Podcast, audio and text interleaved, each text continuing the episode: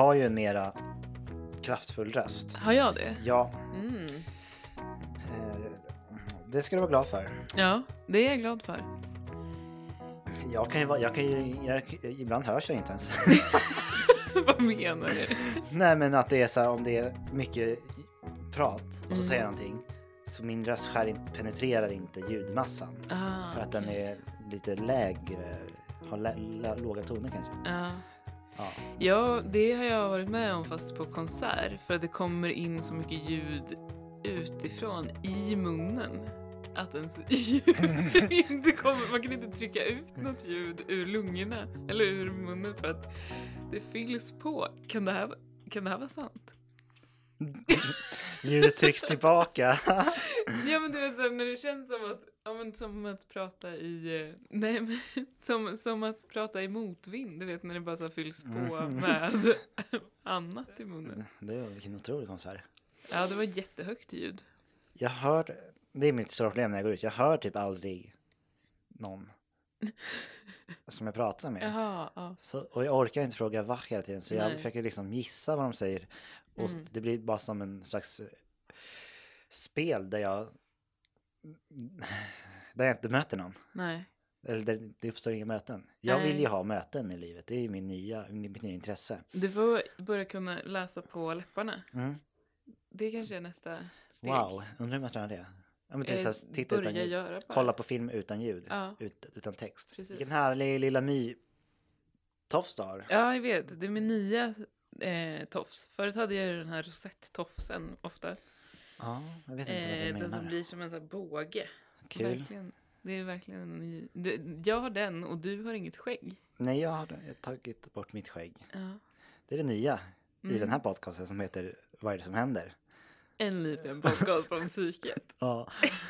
Jag skickade den där kristna kommentaren. Ja, det gjorde du. Men det var det någon som hade skrivit den på våran konto. Ja, på terapitorsdag-inlägget jag gjorde igår. Okay. Så var det någon annan som skrev det här låter spännande igen, som liksom tänkte att jag beskrev avsnittet. Aha, okej. Okay. Jag skrev typ lite slarvigt. Måste vara tydlig med att jag vet i och för sig inte vad du skrev. Du skrev lite olika ämnen egentligen. Ja men det var ju egentligen kopplat lite till ett tidigare tema, podcast-tema egentligen. Jag pratade om ilska, eller hon kom in på ilska. Vi kan ta det jag kommer försöka komma in på det när vi kommer till ångestskalan. Just det. Men du får börja med den då. Ska jag börja med den? Ja, men säg att jag ligger på 1-2. Mm. Du är så skicklig. Ja.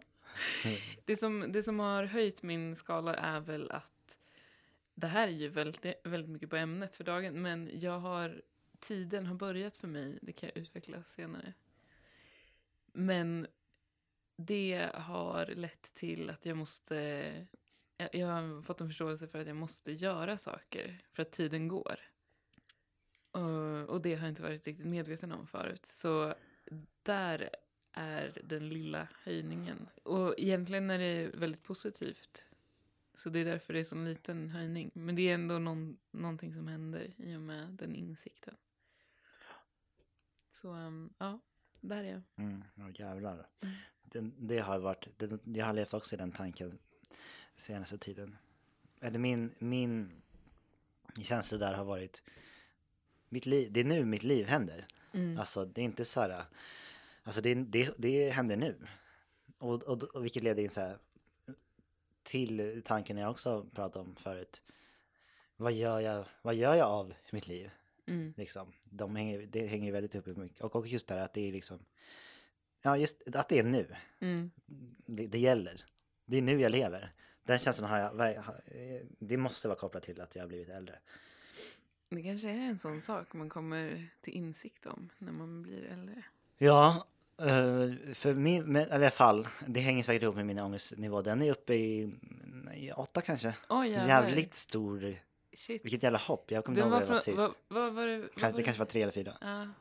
Men det skrev jag också lite om på vårt Instagram-konto. Vad är det som händer podcast? Heter det. Gå in och titta. Så du ska inte berätta nu vad det var? Jo, men jag pratade med, det är ju fredag idag och igår går vi båda till våra terapeuter vanligtvis. Och det gjorde jag. Och vi pratade om, eller jag beskrev då känslan som jag har av meningslöshet. Jag känner liksom ingen meningsfullhet i min tillvaro. Hon undrade om det kunde ha att göra med apropå temat ilska som jag pratade om. Att det om det har ett uttryck, om det är liksom en ilska. Eller om jag tänker så här, att vara arg, det är att man agerar utåt. Mm. Men det kan ju också vara att man... det kan ju ta sig uttryck på massa olika sätt. Jag vet inte om det är ett uttryck för ilska. Men det var ändå en intressant tanke som jag har med mig. Liksom, hur tar sig ilska uttryck egentligen? Men då så att om man är arg så kan man känna en meningslöshet. Ja. Men kommer du på något som du är arg över? Nej, det gör jag inte riktigt. Nej. Så det är därför jag undrar om det. Men jag träffade min pappa i onsdags och han sa också en intressant grej.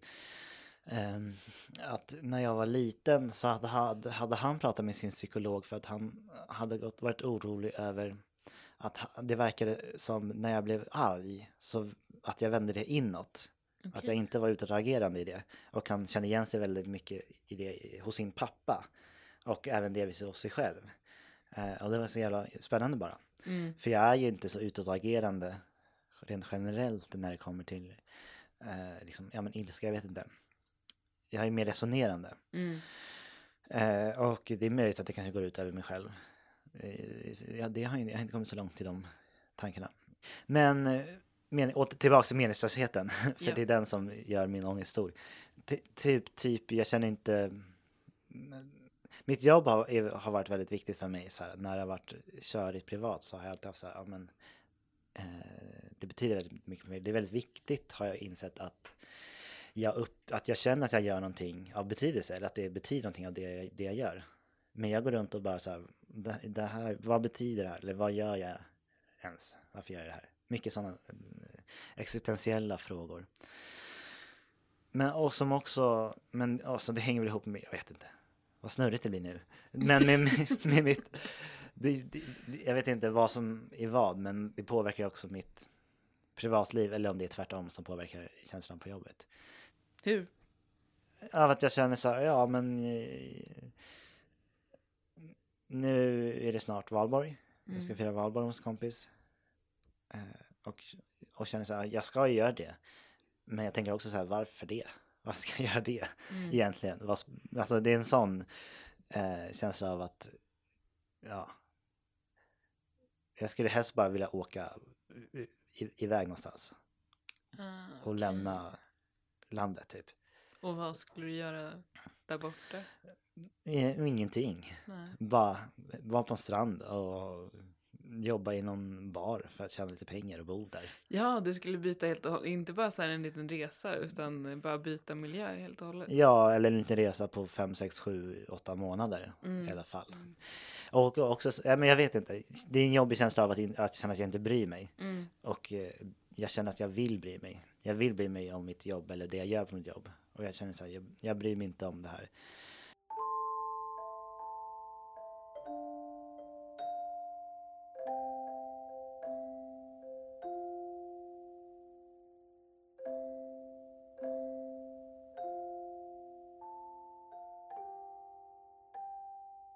Ska vi gå in på dagens tema? Ja, vi ska det. Men först måste jag ta fram artikeln. Kan du presentera typ dagens tema? Dagens tema är närvaro. Rätt och slätt. Ja. Vi hade flykt. Precis. Verklighetsflykt pratade vi om förra. Och då tänkte jag att det är en fin kontrast till det. Ta båda sidor. Mm. För flykt är ju motsatsen till närvaro. Då har vi liksom det som först kommer. Jag googlar nu på närvaro Wikipedia. Då är det överst medveten närvaro. Och sen osynlig närvaro. Det är en svensk miniserie i 3 delar från 1991. Så den kanske vi inte ska dö. Så att det känns som det närmsta vi kommer är medveten närvaro. Ja, vi får ta den då. Fast jag tror att den inte riktigt är kanske om Jag vet inte om vi ska om vi kan ta den och sen kan vi diskutera kring vad du tänker på när du tänker på närvaro. Mm. Efter det här liksom. Mm. Det är ganska lång. Men man kanske tar en bit då, eller? Gå på känsla. Jag går på känsla. Här har du halv Wikipedia-texten. Nu ska vi se. Medveten närvaro eller mindfulness är ursprungligen ett buddhistiskt begrepp. Begreppet sägs ha sitt ursprung i det arbete som Buddhas efterföljare gjorde med att utveckla förtjänstfulla karaktärsdrag utifrån olika aspekter av den åttafaldiga vägen. Vet du, den här artikeln har vi läst förut. Mm. Har vi haft tema mindfulness? Ja, vi har det. Jag tror att vi har det. Ja, men det hoppade över den här texten. Jag tyckte den var hemskt tråkig. Ja, jättetråkig. Ska vi bara inte ha någon då? Då kan du få... Ja, eller vad... Ja, vad är... Jag tror inte... Kan man slå upp det på... Vad vill du säga? På typ ordbok. Om jag bara skriver närvaro. Ja. Okej, skriv det. Men då får vi dra några synonymer till närvaro. Sen kan du förklara vad du menar. Vad du menar med närvaro. Ja, men jag gillar ändå synonymer till närvaro. Mm.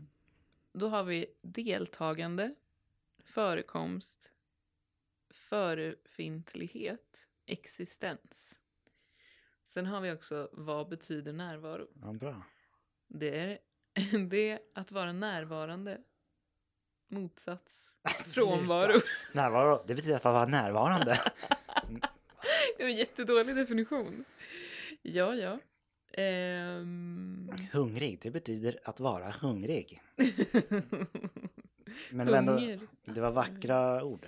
Ja, precis, för att det är exakt det jag menar med närvaro, att vara deltagande. Mm.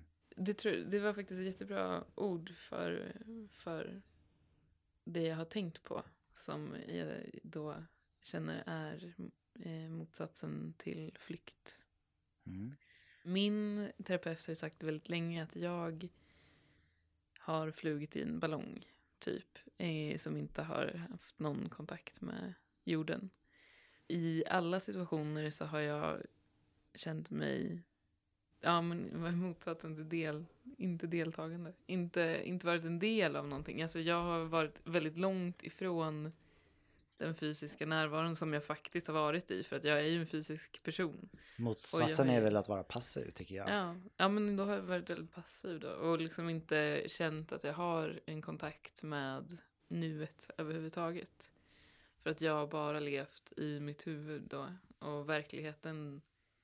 Den fysiska, verkliga verkligheten har inte varit min verklighet. Utan min verklighet har varit i mitt huvud. Och så har det varit hela mitt liv tills väldigt nyligen. Det är därför det här temat är så närvarande. Min tillvaro. Märker du att du är... Hur märker du att du är det? Närvarande eller deltagande? Eller vad ska jag säga? Jo, men det är för att jag helt plötsligt har förstått att jag kan göra saker. Det behöver inte vara andras initiativ hela tiden. Eller det behöver inte vara någon som föreslår att jag ska göra någonting. Utan jag kan faktiskt göra saker bara för att jag vill eller bara för att jag kan. Och det här visar väl sig dels i jobbet. Att jag så här, ja, men kan se vad som saknas och jag kan lösa det. Förut hade jag sett vad som saknas men inte gjort någonting för att det var för långt mellan mig och den fysiska aktiviteten att faktiskt göra någonting. Så då hade jag bara suttit inne på jättemycket information utan att förstå att den går att använda. Så där är det en plats det visar sig på, men en annan är också det här att faktiskt ta initiativ till möten. Mm. Jag var ju på Etnografiska för en vecka sedan och hjälpte en konstnär att måla sitt verk där. Mm, precis. Och det var ju, han skrev på Instagram och sa att han behövde hjälp. Och jag sa, jag kan hjälpa till. Och sen så åkte jag dit. Det här hade varit totalt omöjligt för mig för några år sedan. För att jag hade inte förstått att det faktiskt funkade att göra så. Jag hade varit så här, ja, så här kan man säga. Men inte som att jag liksom kan ta mig dit. Det handlar inte också om att vara aktiv. Ja. För jag gör också mycket mer sånt. Jag har haft ett sätt att bete mig där jag säger ja. Mer på automatik. Där jag tidigare mer var avfärdande eller inte ens såg den möjligheten att det gick. Jag vet inte. För mig kan det också vara ett sätt att fly. Om någon bjuder in mig någonstans så kan jag så här, tidigare var så här, nej men det var inte för det här och den här anledningen. Eller så här, per automatik bara så här, nej men jag ska vara hemma ikväll. Mm. Och nu kan det mer vara så här, ja, vad bra, för då slipper jag vara hemma. Jag säger ja, och så är det en flykt från hemmet. Jag bara funderar då på vad som är vad. Mm. Vad är flyktbeteende och vad är att vara närvarande liksom. För att då kan jag åka dit, då kanske jag åker på den här middagen. Så att säga, det är någon som kan middag. Och är fett närvarande i det mötet. Men samtidigt så flyr jag en... någonting annat. Mm. Alltså man kan ju, jag vet inte, jag tänker man kan vara ensam, man kan vara medveten, man kan vara närvarande i stunden samtidigt som man är flyktig. Typ. Mm, precis. Jag vet inte, det känns kanske som att närvaron finns i att du vet att du flyr då. Ja. Kanske. Ja. Jag fick leta efter en grund, eller någonting att landa i, en närvaro att landa i, som är liksom, som jag äger på något sätt, som inte är de här flyktiga stunderna, att vara närvarande i liksom. För att nu är det mer som att jag liksom hoppar mellan stund till stund och känner, jag vill fokusera på att vara närvarande, nu till exempel så är jag närvarande i det här samtalet. Och sen efter det så har jag nästa grej att vara närvarande i, vad det nu innebär, men att det finns liksom ingen plattform där emellan som är där jag är närvarande, utan då är jag liksom närvarande och så är jag på flykt och så är jag närvarande och så blir det en stress, inre stress i det, i den tillvaron liksom.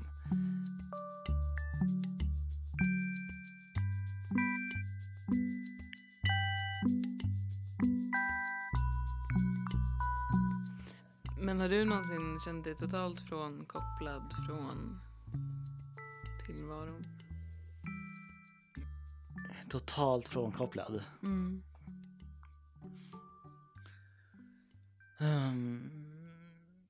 Jag vet inte riktigt vad du menar kanske. Men har du varit det? Ja. Vad innebär det då? Om du ska beskriva det. Ja, men jag tror att det är det jag försökte beskriva i början. Det här med att man inte ser sig själv som en del av verkligheten. Eller av precis, av så här sammanhang.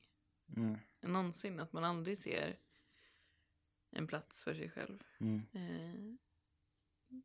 På något vis. Så att man... tar aldrig steget utanför sin egen kropp.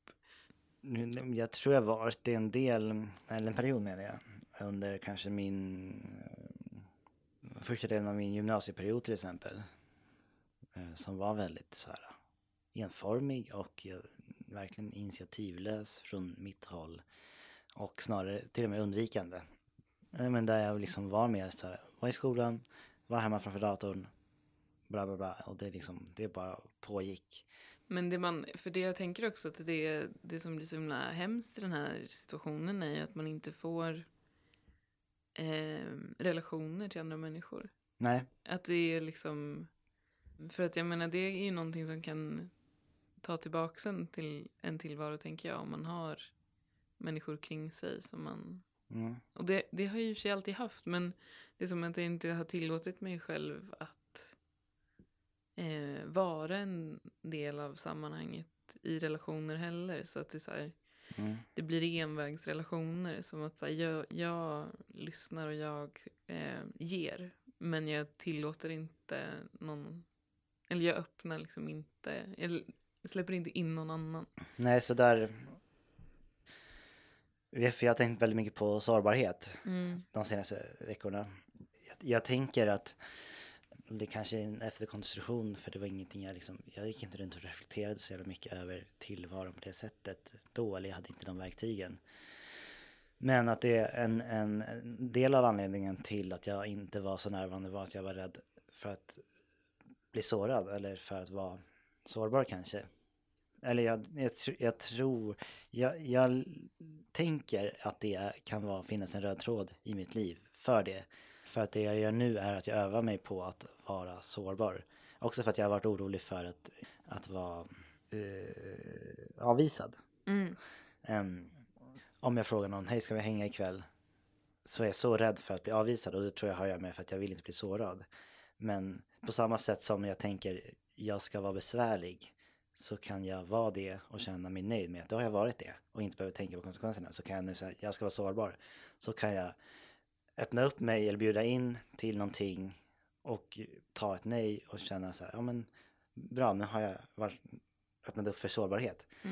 Och då blir det också ett verktyg till mig själv för att vara mer närvarande kanske i liksom, ja men att öppna upp ens liv. Om man jämför med en tidigare tillvaro som var mer sluten typ. Det känns som att vi båda är lite på samma väg ändå.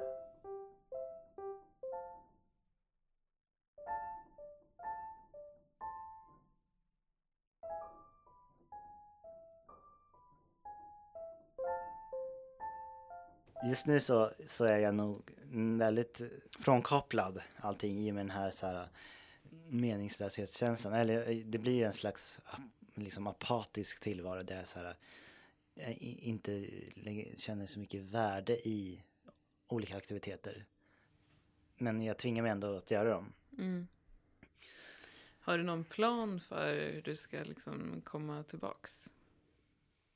Nej, det har jag inte. Har du någon bra förslag? För jag kommer inte på något. Nej, men när jag sa tidigare att så här, min tid har börjat, eller tiden har börjat kanske. Det här med att jag förstår att jag kan göra saker och att jag vill göra saker. Det har ju också lett till att jag förstår att jag vill ha massa saker som jag inte har. Och det i sig har väl gjort det lite lättare att vara närvarande. Även när jag får de här känslorna av kanske ensamhet eller liksom ångest som inte alls är lika starka som förut, men de kommer fortfarande. Och istället för att agera på dem som jag gjorde förut med att fly, alltså ta kontakt med personer eller typ så här göra någonting. Istället så kan jag tänka så här, ja men okej, om jag tar kontakt med den här personen och hittar på något istället för att sova, då kommer jag vara trött imorgon och sen så kommer jag inte kunna jobba på och få de här sakerna som jag faktiskt vill ha. Alltså det blir mycket så här större, det är mycket mer, mitt sinne är mycket mer närvarande i vad jag siktar på, vad jag har för så här mål typ. Men tycker du att man måste man vara närvarande? Nej, det måste man ju uppenbarligen inte. Men det gör ju livet lättare, tycker jag. Eller nej, det är ju för sig inte sant. För att det gör det lättare att vara frånvarande. Det är ju lättare att vara frånvarande på ett sätt. För att då behöver man ju inte tänka på någonting som händer utanför sig själv. Ja. Men det leder ju också till en ganska svår tillvaro. För att man kan inte påverka någonting. Utan allting är vad det är. Nej, jag vet att vi pratade om det här just när vi hade mindfulness som tema. Att måste... Ja, men vi pratade lite om så här, går det inte bara att vara... Går det inte att vara lycklig eller inte tänka så mycket på hur man mår och bara finna sig i en enkel tillvaro där livet bara pågår och sen tar det slut. Ja. Apropå att tiden går. Ja. Men jag undrar, jag tror i alla fall att ens liv blir rikare om jag tvingar mig att vara närvarande så får jag ut mer av mitt liv än om jag flyr undan. Mm. Men det är mer ansträngande att leva ett närvarande liv. Ja, för man känner ju så himla mycket mer. Ja. På gott och ont. Ja, exakt. Men det går inte att fly allting heller. Till slut så kommer det ju... Det kommer i kapp. Och det är ju komma fysiskt. Ja. Som vi båda vet. Ja, Jesus. Sist vi sågs. Mm. Nej, det var inget. Okay. Nej, jag vet, det var en konstig ingång. Jag bara funderade på om vi skulle prata om Atavici har dött. Just det. Och för han levde i psykisk ohälsa. Mm. Men jag har inte så mycket att säga om det. Nej. Men du har sett dokumentären? Ja, jag såg den innan han dog och blev fascinerad och kände... Han fick en bild av han som person. Mm. Som, det var skönt att jag hade massa fördomar som försvann om artisten. Mm. Ja. Jo, men jag gillade ju att man fick se psykisk ohälsa hos en produktiv person. Mm. För att jag tänker att bilden av människor med psykisk ohälsa är typ att de ligger hemma i sängen under täcket och inte rör på sig. Mm. Viktigt, ja, att krossa den myten. Mm. Så jag tyckte verkligen om att man fick se en ångest som var så närvarande hos, alltså det är jättetragiskt såklart, för att han fick ju mer ångest av det livet, men det var ju extremt aktivt, alltså jag menar du. men just så här att artister också är liksom är människor och människor är artister, att det liksom, jag vet inte, att inte gömma det liksom. Men det är ju tragiskt. Jag håller med. Och så grattade du åt min kommentar. Var den oklar? Nej, den var ju väldigt klar. jag skrattade åt uttalandet. Det är tragiskt. Jag ska inte skratta. Jo, man får skratta. Jag skrattar inte åt dödsfall, utan mera, jag vet inte. Att det är tragiskt. En jätteung person. Nej, vi lämnar det. Ja, vi kan klippa bort det. Tragiskt. Det känns inte som jag. Det känns inte bekväm. Nej, men om man får så här, den här personen har dött. Det är tragiskt. Ja. Ja. Det är lika opersonligt som en relation. Jag förstår din kommentar. Ja. Vad ska man säga? Ja, det är tragiskt. Ja. Vet du vad jag kände? Om vad? Apropå det är tragiskt. Ja. Så känner jag att jag vill ha en lite mer punkig approach till den här podcasten. Jag känner mig, när jag har lyssnat på de senaste avsnitten, så känner jag mig för korrekt. Men hur ska du punka till det då? Nej, men ja, det är en bra fråga. Jag vet inte riktigt. Nej. Men jag tycker att jag har blivit som en person som jag inte gillar att lyssna på. Vad hemskt. Nej, men vi hade ju det finns ju någon ambition. Eller punkighet har ju varit ett det har ju dykt upp när vi har pratat om att det vore att det är ett ord vi tycker om. Mm. Att det inte är så tillrättalagt. Ja. Men hur får man till det, en punkighet? Ja, men jag vet inte. Vi kanske är tillrättalagda. Ja, jag känner att jag är tillrättalagd. Jag tycker inte om det, för att det är inte så jag upplever mig själv. Nej. Och jag tänker lite att det är så här att ha svar på saker hela tiden. Det behöver man inte ha. Men jag tycker nästan aldrig vi kommer fram till särskilt mycket. Det är ett resonerande mest mellan oss. Men det kan vi ta utanför inspelningen. Men det kanske finns saker man kan ändra på i formatet som tvingar fram än att inte vara tillrättalagd. Just det. Mm. Det kanske är det. Det känner så här att jag vill inte framstå som att jag gör allting rätt hela tiden. För det är det som låter som i podden. Att jag, så här, jag går i terapi, jag har mål med livet. Jag har så här, det går bra nu. Ja. Fast det, ja, jag tycker det finns ångest. En punkighet i att få må bra. Ja. I ett sånt här sammanhang. Ja, det kanske jag gör. Men, nej, men jag är gärna mer punkig i innehållet. Ja. Så vi får fundera ut det då. Ja, det får vi göra. Jag ska göra något väldigt punkigt för mig just direkt efter podden. Ska du? Vad ska du göra? Jag ska åka till NK och köpa en parfym. Oj. Som kostar mer än 1000 kronor. Va? Ja. Det är min, av vilken anledning? Jag fick ha det på armen.